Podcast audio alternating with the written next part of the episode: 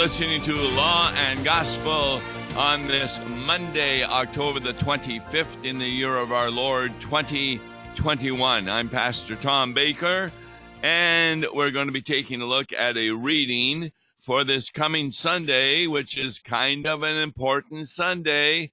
It's Reformation, and the readings are from Revelation fourteen, Romans three, and John chapter eight.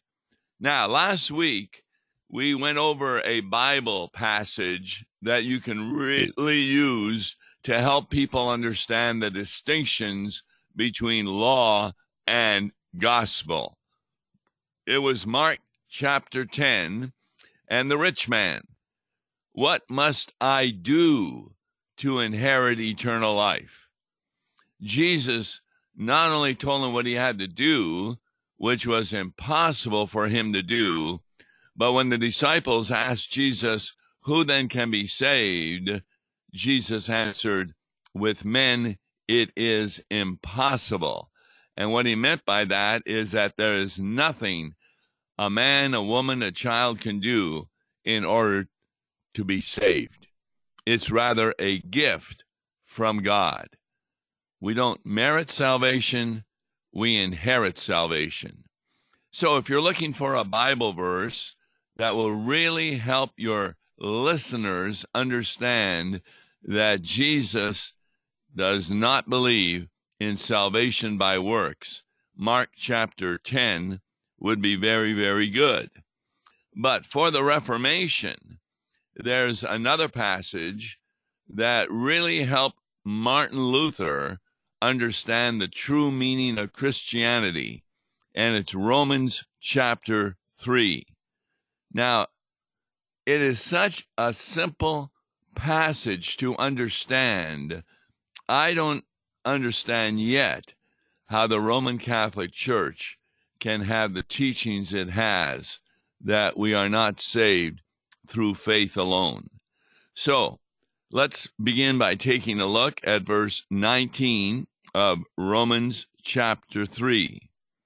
Now, we know that the, whatever the law says, it speaks to those who are under the law, so that every mouth may be stopped and the whole world may be held accountable to God. Now, the key phrase there is to those who are under the law. What does it mean to be under the law? It means to be living under the impression that you can save yourself by means of obedience to the law. People who have that view, well, it's found in every other religion outside of Christianity. There's always a set of works that you have to do. So those who are under the law, who, who believe their salvation is based on their merit and on their works, well, the law speaks to them and tries to shut every mouth who pretends that they're saved by the law. In the Sermon on the Mount and many other passages by Jesus, it is clear that he used the law to show that no one can be saved by obedience to the law. In fact, you can't even obey the law until after you are totally saved. It's like saying that a child becomes the child of parents when they obey the parents. No, they're already the child, because they are born or begotten or adopted into the family. So it's similar with Christianity. A person cannot decide to believe in the Lord Jesus Christ and therefore be saved, because he's an unbeliever. So every mouth that boasts about, I'm saved by the law, is stopped when they understand the law properly, because it's clear from the Bible, all have sinned and fall short of the glory of God. The whole world is accountable to God. What does that mean? It means that God can hold us accountable to him, and therefore hell would be our destination. But because of the gospel, God forgives us those sins, and heaven is our destination.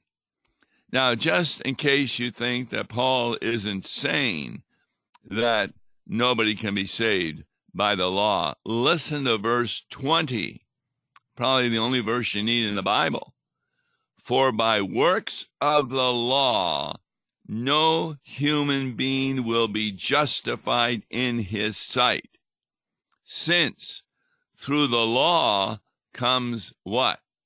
Now, every other religion would say that through the law comes your salvation because you're obedient.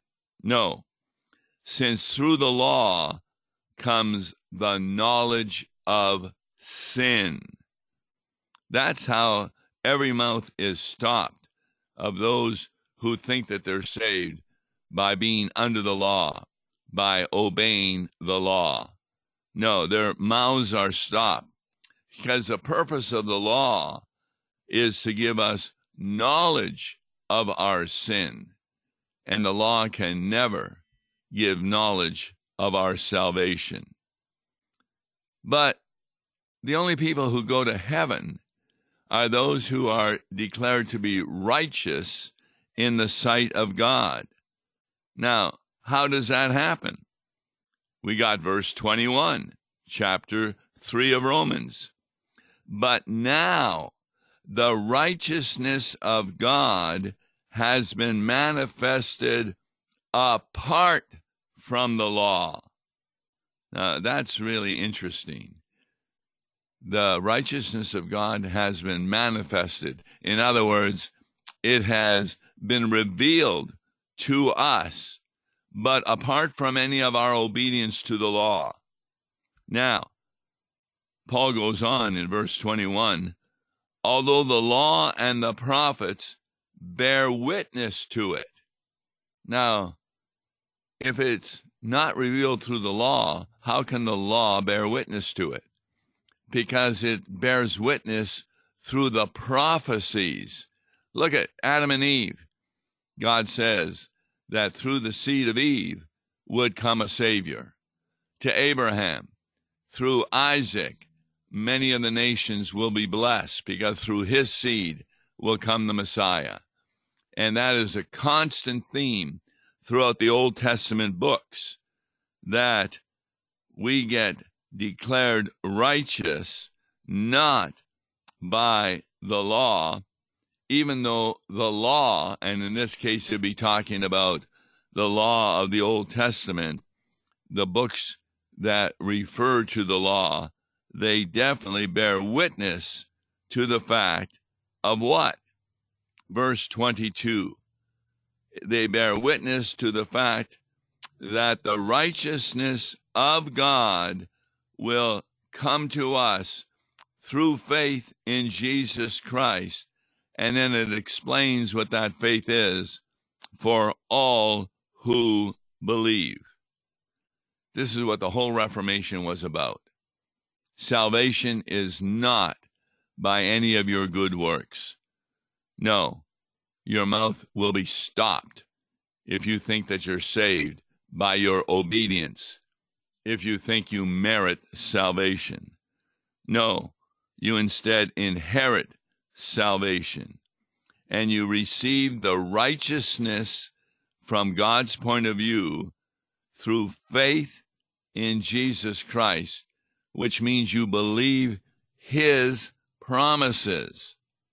Now, one of his promises, probably the most important one, is your sins are forgiven because of his death on the cross. Now, what does that mean? Well, whereas the verse said in verse nineteen that the entire world could be held accountable to God because of their sins, the gospel says that those who believe the promises of the gospel, guess what? You're no longer held accountable. That's right. You don't pay for your sins. Jesus paid for them. And who does that include? Well, there is no distinction, as verse twenty-three says, for all have sinned and fall short of the glory of God. Therefore, how are we justified? We are justified by His grace as a gift through the redemption that is in Christ Jesus. Now, let's explain that a little bit. If you're not justified by grace, the only other option is you're justified by His justice, which means salvation is something you deserve and you get it because you're such a good person. But the law makes clear that you are not such a good person to merit your way to salvation. You are a poor, miserable sinner, deserving nothing but temporal and eternal punishment. But God, through the Holy Spirit, gives you the faith that trusts the promises of the gospel. And in that way, you are saved because you are justified by His grace. That simply means, grace, that you receive something you do not deserve. That's a huge difference between law and gospel. If you're saved by the law, then you get what you deserve. Namely, you did so many good works, you deserve to be saved. But nobody reaches that condition because good works are simply not possible until after you have been totally saved. Because the good works that God recognizes as appropriate are not even called good works. They're They are referred to as the fruit of the Holy Spirit.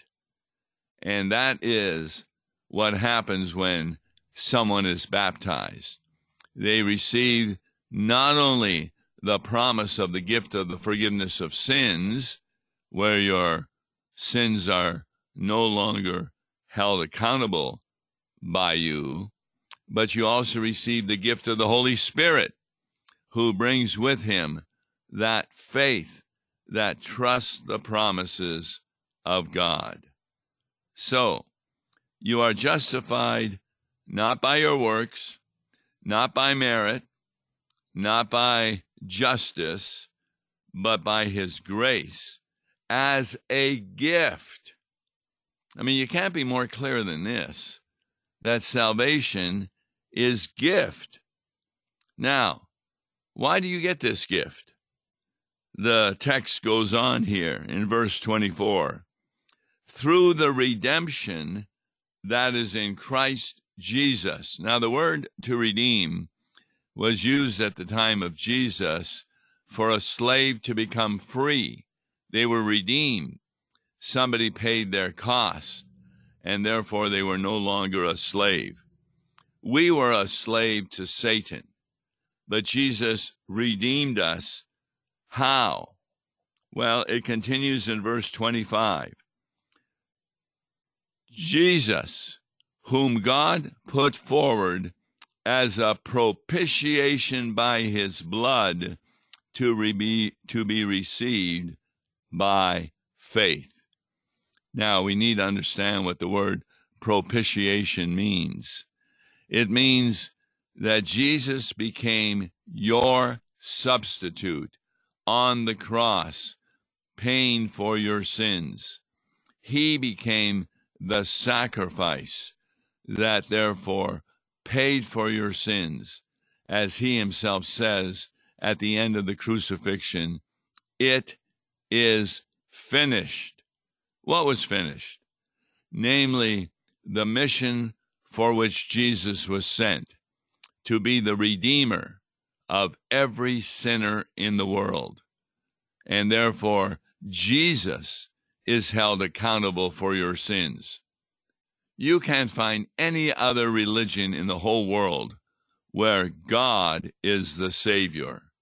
No, God instead is maybe an example for you to follow, or a rule maker for you to listen to in order that you can merit your salvation. But only in Christianity does Jesus become the substitute by his blood to die for your sins.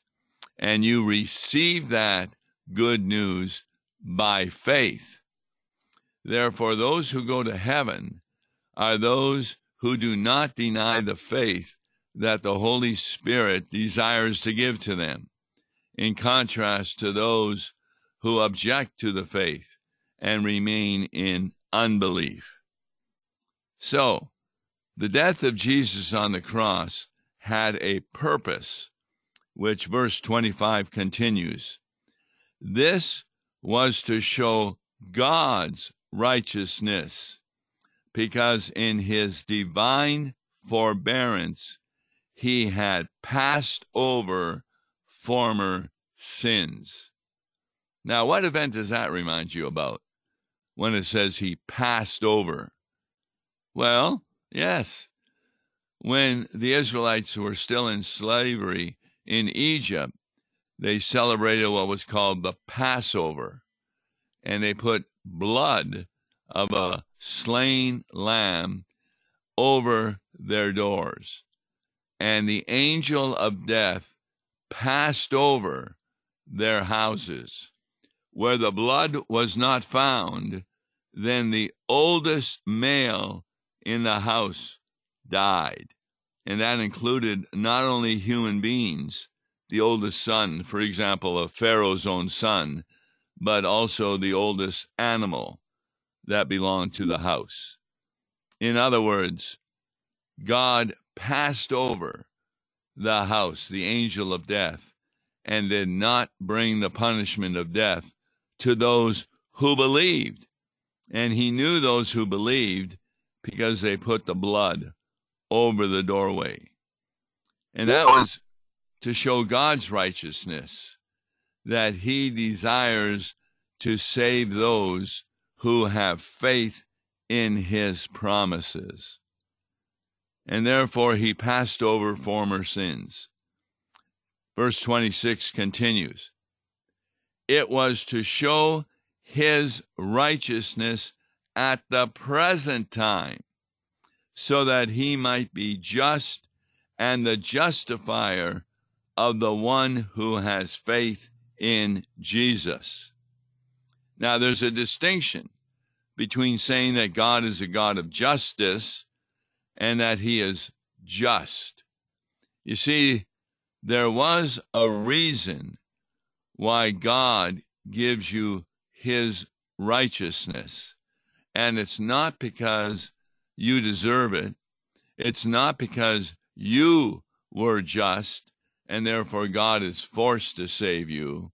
It's because his son was just towards you. He took upon himself your punishment. How many times when you were a child were you taken to the movies by your parents? Maybe to see a Walt Disney production, Snow White and the Seven Dwarfs, or Bambi, or something like that. Well, you get to the window that's in front of the movie store, and they ask for some money. Well, you don't have any money, but your parents pay your way. They therefore redeem you in the sense of you no longer have to pay anything to get into the movie. They pay the full cost, and that shows how just they are, because you are their child and they love you. Jesus is the justifier of the one who doesn't have good works to get into heaven, but rather has faith in Jesus. That's what the end of verse twenty-six says. So, yes, God is just in the sense he just doesn't forgive your sins for no reason. He forgives them because Jesus became your substitute in dying and paying for your sins on the cross. So, Paul writing to the Romans, some of them who were boasting about their good works, thinking thereby that they were saved by what they did. Verse twenty-seven, then what becomes of our boasting? It is excluded. Why? How is it is excluded? By what kind of law? By a law of works? Our, our boasting is excluded, that we're really not boasting, but our works are really paying our way to salvation? No, that's not how our boasting is excluded, but instead, as verse twenty-seven, but by the law of faith. Now, this next sentence, the end of our reading for Reformation Sunday, verse twenty-eight of chapter three, I don't see how anybody can read this verse and think they're still saved by their good works. Here's what the verse says. For we hold that one is justified by faith apart from works of the law. Now, what Paul is talking about is that distinction that we have in regard to salvation, the distinction between justification and sanctification. In the area of justification, where we are declared to be just and righteous in God's sight, it's never due to works that we have done. It's due instead to the works that Jesus has accomplished for us. He's the one who became our substitute. He paid the price for our sins on the accursed tree. And therefore, Jesus is our Savior. So, we hold that one is justified by faith. And what's faith? The word faith in the Greek and the Hebrew also can be translated as belief or trust or confidence. In, in what? In a promise from God. For example, he that believes and is baptized shall be saved. That's a promise from God. And that promise is based not on any good works that you have done. It's based on your belief that the promises of God are sure and are also necessary for you. That's what repentance is all about.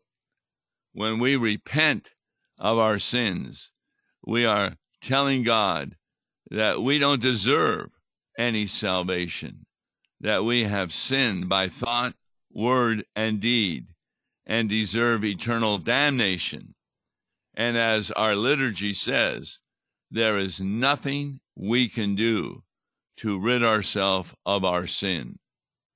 But there's something that God does. He rids ourselves of the eternal consequences of that sin by going to hell.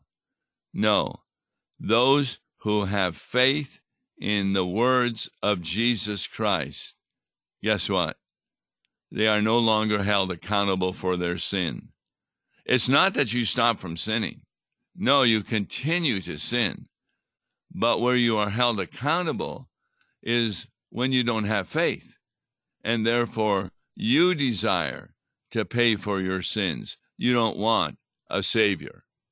But Jesus is your Savior.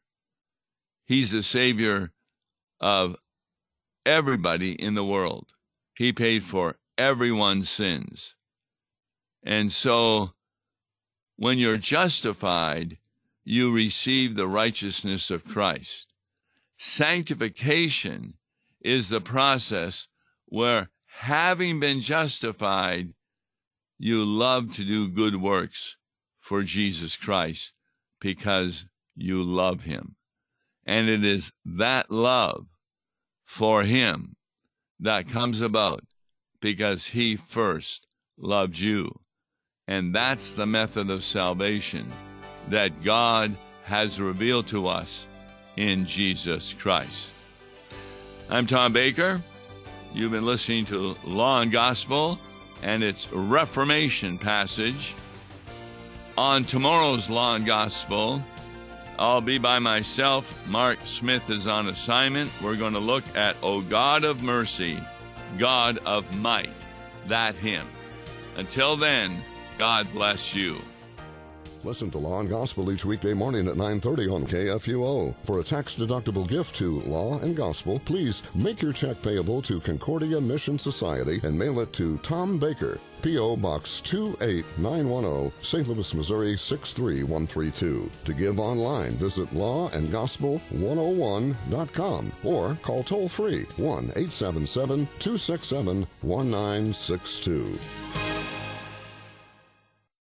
Views and opinions expressed on Worldwide K F U O may not represent the official position of the management or ownership of K F U O, the Lutheran Church, Missouri Synod.